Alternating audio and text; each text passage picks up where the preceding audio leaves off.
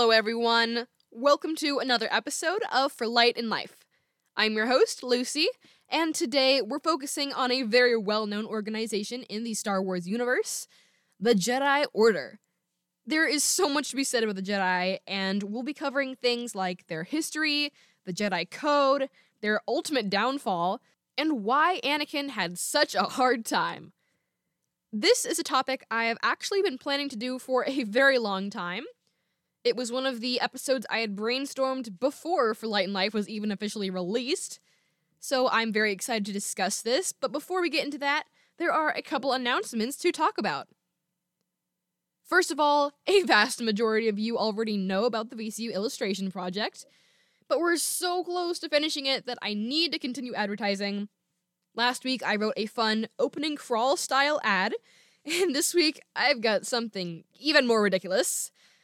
I wrote a limerick. Even if you don't recognize this word, most of you probably have heard this popular style of poem before, and they really are just fun and amusing little poems. So without further ado, here is my limerick about the VCU illustration project. Some Empire Radio fans had interesting Star Warsy plans. They recorded their voices and made story choices, and an audio drama began. It was then Jeremiah confided that of artwork some fans provided could fit the voicemails and all they entailed, twould truly make viewers excited. And so we all humbly request the artwork you send is the best to illustrate sound with Star Wars abound and finish the VCU quest. Well, I loved every second of that. I struggled with the final stanza the most just because of all the weird rhyming that I had to fit, but I think the poem overall gets the story across. If you can make any sort of art or visual representation, please take a look at the Google Doc in the description, which has instructions for exactly how to submit your work. We are so close, everybody. Let's finish the voicemail cinematic universe project. Also, last episode I put a Q&A on Spotify asking what theater productions you all have been in. Addie says, none though I'd like to be. Very fair. Though I will say, Addie, your acting skills are highly impressive for someone who has never officially acted before. And Dave SCPSM says, I have not been in any theater production, but your new VCU opening crawl is awesome. Thank you, Dave. I'm very glad you liked it. Hopefully, you enjoyed my limerick too. Next, I've just got a quick little plug for our favorite Harry Potter podcast, The Gryffindor Common Room. It's hosted by my friends Retta and Michelle, and they very kindly invited me to guest on their podcast. That episode is actually already out, so after you listen to this, head on over to the Gryffindor Common Room wherever you listen to podcasts and check out our discussion on the Goblet of Fire. There's a link in the description if you need a hand finding it. It was so much fun. We had tons of banter and Harry Potter jokes and frustrations over certain magical schools. Please head on over there and give them a five star rating and send them a voicemail or email to let them know that we just appreciate them so much. Moving right along, we've got our recognition month as usual. June is Pride Month. It's a time to celebrate members of the LGBTQIA2S plus community and promote general respect in the world. In case you don't know, this acronym, LGBTQIA2S, represents the many labels of gender identity and sexual orientation out there that help people express themselves and find peace. And the important thing, as always, is to be understanding and accepting. And during this segment, I will abbreviate this acronym to just LGBT for the sake of a shorter term that is easier to say, not because I'm trying to exclude certain labels. Before we spotlight some influential people, I'd like to share a well known historical event known as the Stonewall Riots. This inspiring uprising took place in June of 1969, which is why June is now Pride Month in honor of that milestone. Basically, the Stonewall Inn in New York City is a gay bar, which is a safe space open to people in the LGBT community when many establishments were hostile toward them. That was commonly raided by police. But on one such raid on June 28th, the situation got out of hand, and tensions began between gay community members and the local police. By the middle of July, activist groups had formed the neighborhood, protesting for the right to express their sexual orientation without facing legal punishment. Soon after that, these rights gained support in a few newspapers, and the social movement took shape. In honor of those early activists, worldwide celebrations take place every June, including the 5 million participants in Stonewall's 50th anniversary in 2019. That year, the NYC Police Commissioner formally apologized for the actions of officers during the Stonewall riots. And as our final act this segment, I would like to draw your attention to some very accomplished members of the LGBT community. For one, we have Leonardo da Vinci, who is widely recognized as being gay and has produced so many beautiful pieces of art, such as the famous Mona Lisa. Christine Jorgensen, the first transgender woman to have sexual reassignment surgery, was a World War II veteran and a successful singer and actress. Sally Ride, the very awesome first female American astronaut, had a long relationship with Tam O'Shaughnessy, her female partner, though she didn't come out as lesbian until after her death.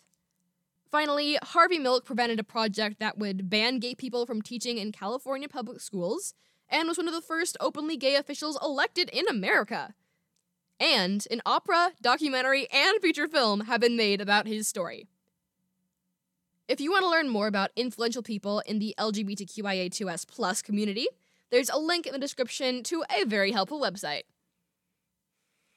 As our final announcement before we get into the meat of this episode, this is the official spoiler warning for the general plot of Star Wars regarding Jedi. If you somehow don't know what happens in Revenge of the Sith and don't want to, then maybe this isn't the best episode for you right now. I do also give some more minor spoilers for Clone Wars, Return of the Jedi, sequel stuff, and The Mandalorian, but it's really not any more than is already all over the internet. And now, let's talk about the Jedi Order. To start this discussion, I'll give a brief overview of their history in the Star Wars universe. So, the Jedi Order was originally founded 25,025 years before the Battle of Yavin on the planet Ahch-To. But even before that, there was a pre Jedi group called the Dai Bendu who created holocrons and first began studying the Force. The Jedi found Force sensitive children around the galaxy and took them back to various Jedi temples to be trained, which is pretty shady if you ask me. And eventually they became this huge organization across the galaxy. Now, during the time of the High Republic, which began 500 years before the Battle of Yavin, the Jedi largely acted as a sort of galaxy wide sheriff protectors. There were some stationed on various planet outposts to help people there long term. There were some who just waited for crises, then rushed off to help. There were some who taught younglings they didn't really get involved in politics too much. They weren't just minions of the Republic. They truly valued life and light above all else. It really was the golden age of the Jedi. They knew how to be compassionate towards all living things without being possessive. But of course, all good things must come to an end. Because in just a few hundred years, we find ourselves around the time of the prequels, with a whole bunch of corrupted Jedi who think they know what's best for the galaxy, and in their defense, they do try very hard, but as a whole, they have a whole bunch of problems.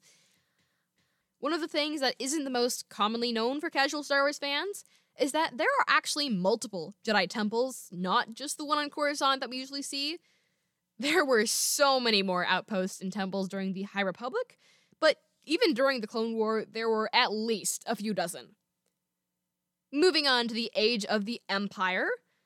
Obviously, the Jedi are wiped out, only a handful are scattered across the galaxy, and they're just living and hiding until at last the rebellion blows up the second Death Star and kill Palpatine. Good riddance. Luke starts his own mini Jedi temple and tries to teach some students, and we think everything is just gonna be great. And then there's a massacre again, and now there are even fewer Jedi. And plus, most of the Jedi who survived the original Purge have now died one way or the other.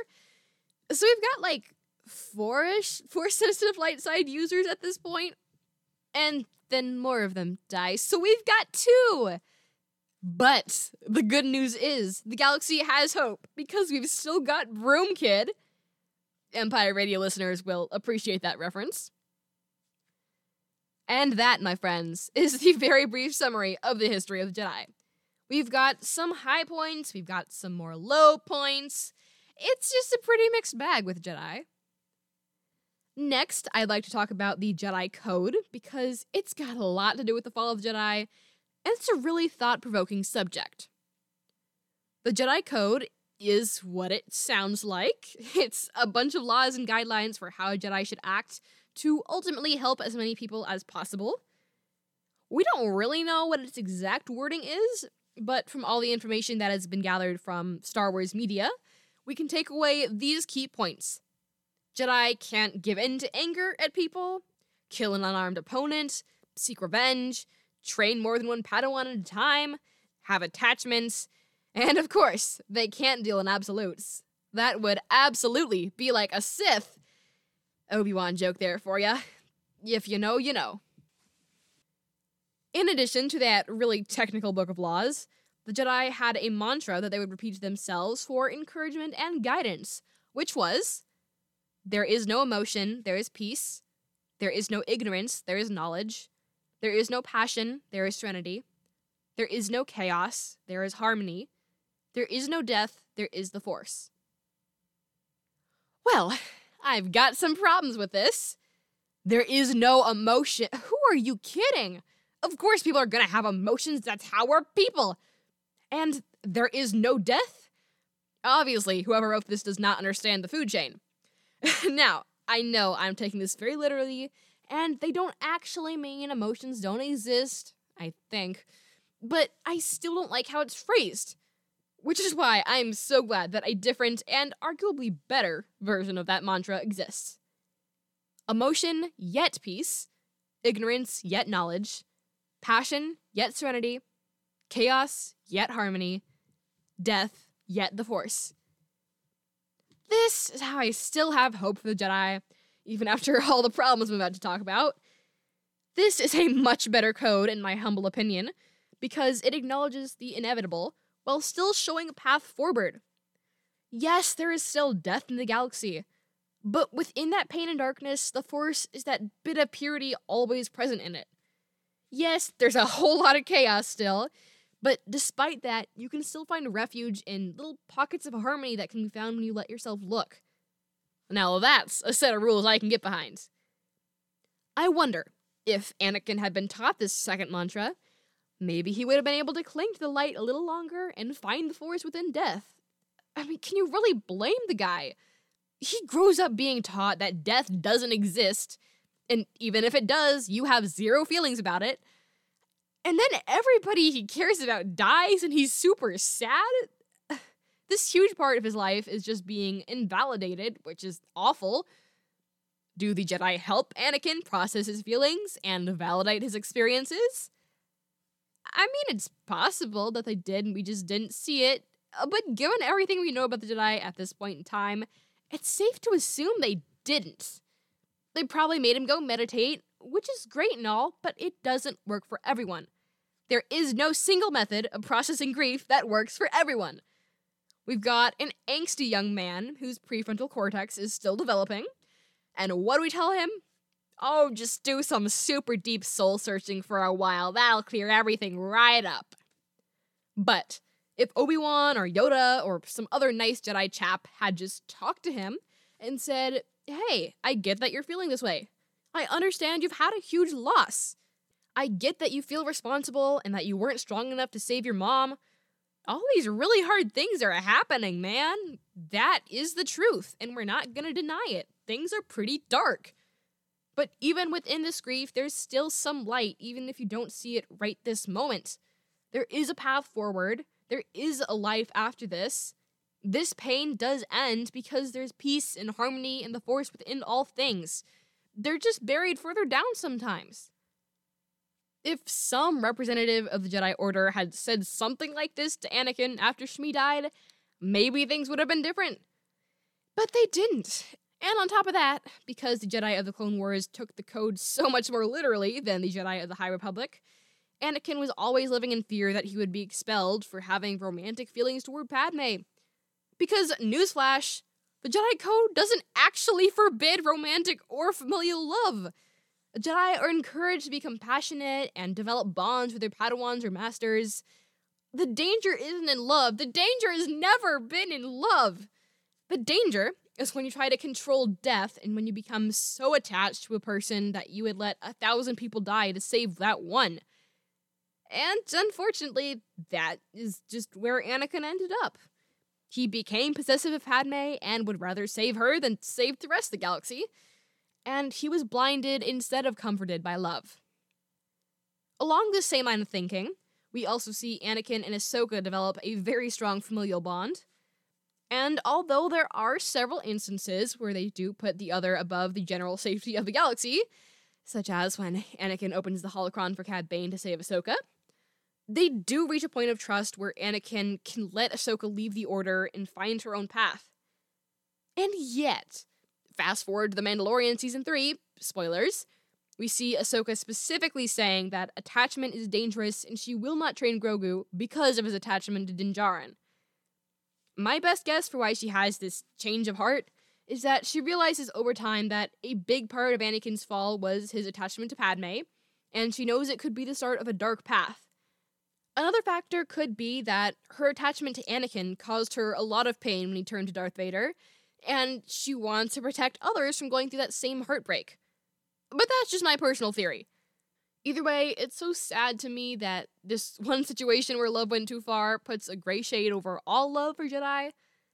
In season 7 of Clone Wars, Obi-Wan was able to put aside his feelings for Satine, even when Bo-Katan was trying to guilt him into helping her, because I cannot allow my feelings to cloud my judgment. Isn't Obi-Wan great? I mean, that's an example of when love does not equal possession. Of course, the poor man was very conflicted and guilty for most of his adult life because of this relationship. But if he had understood that he's not a bad Jedi for having romantic feelings for someone, maybe he wouldn't have been so anxious all the time. Personally, I'm a little torn between supporting love versus not for Jedi. I mean, yes, it does make their quest for healing and saving people a tad more difficult sometimes. But a lot of times, that love for life helps them heal. Eh, yes, this one group is sort of nobly giving up attachment so that the rest of the galaxy can have attachment and peace. But also, they didn't sign up for this. The way younglings go to the temple is a glorified kidnapping. As two year olds, they don't get a say in if they want to nobly give up all personal things to save the galaxy. Of course, if you're raised in a place that promotes a certain way of life, that's the only way you know. You don't know to question it. Personally, I don't think I would want to be a Jedi.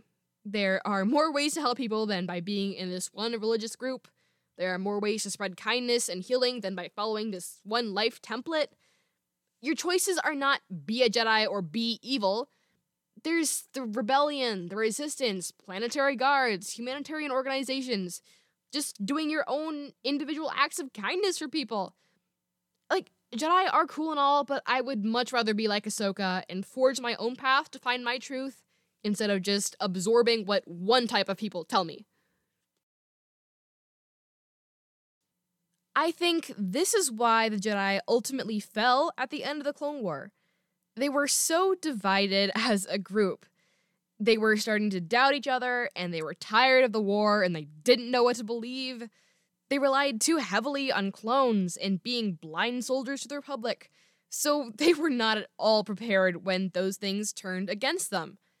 They were so corrupted by politics that the public already had their doubts about Jedi, so people were fully ready to believe when Palpatine announced Jedi were traitors. Yes, Palpatine planted some of those seeds throughout his career, but it was not entirely him. I think even without Palpatine, the Jedi would have gotten closer and closer to becoming extensions of the Republic rather than allies with them. They were already starting to fall in that direction. Palpatine just gave him a good push to hurry it along. Like, Palpatine did not make the Jedi corrupt so he could prove it to Anakin. He just took what was already there and magnified Anakin's emotions about it. Little Ani was very right. The Jedi did not trust him. Most of the council was against him from the start because he was too old and he had a prophecy stuck to his back. Old Palps just reminded him of it constantly. Anakin was right that the council was using him to get what they wanted. Palpatine just elaborated on it. This was the true downfall of the Jedi. Welp, this has been another very long discussion with Lucy. We don't have any voicemails to play this week, so we're just gonna transition on over to our Drabble.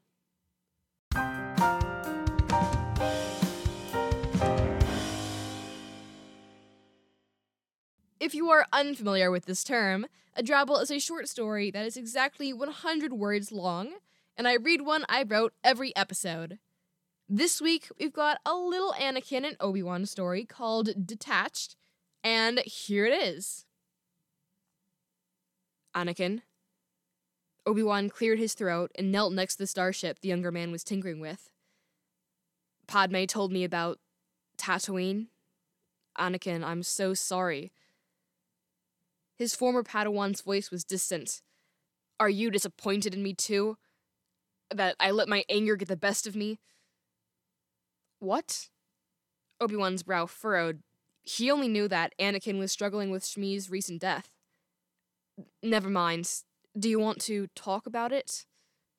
You wouldn't understand. Then help me understand, Obi Wan pleaded. You wouldn't want to be me. That's fine. I wouldn't want to be me either. Well, be very grateful you do not have to hear the very long struggle I just had with doing both Obi Wan and like teenage grumpy Anakin voices. In the spirit of attachment and all of Anakin's problems, I decided to play off of how Obi Wan tries so hard to be the perfect Jedi and not get attached that's one of the really interesting things about his relationship with Anakin. Both of them feel this disconnect. Anakin feels like Obi Wan doesn't really care about him. Obi Wan is just trying to be a good example to this Padawan Qui Gon left him. I think Obi Wan really doubts his abilities to teach Anakin, especially at first. And because of that, he puts so much effort into modeling the perfect by the book behavior. But sometimes he forgets that compassion and empathy are light side traits that he is supposed to have, and Anakin reads that as a lack of interest. And of course, we had to have a Sand People reference in there when Anakin mentions his anger. After all, he didn't only kill the men, but also the women and the children. If you have any thoughts about this episode, you want to contact me, or you just have a minute to help this show expand, here are some ways you can do so. You can send me an email through my fan email, which is for lightandlife.podcast at gmail.com. This is great if you have something you want to tell me, but for whatever reason, you can't send in a voicemail. That being said, you can absolutely send me a voicemail. I would love to hear from you. There's a link in the description for that. As long as it is family friendly and you have not specifically asked me not to, then I will play it on the show. Please leave a rating and a review wherever you listen. This helps new people come over and find the podcast. Go ahead and follow the show if you like these sort of episodes. Comes out every other Sunday.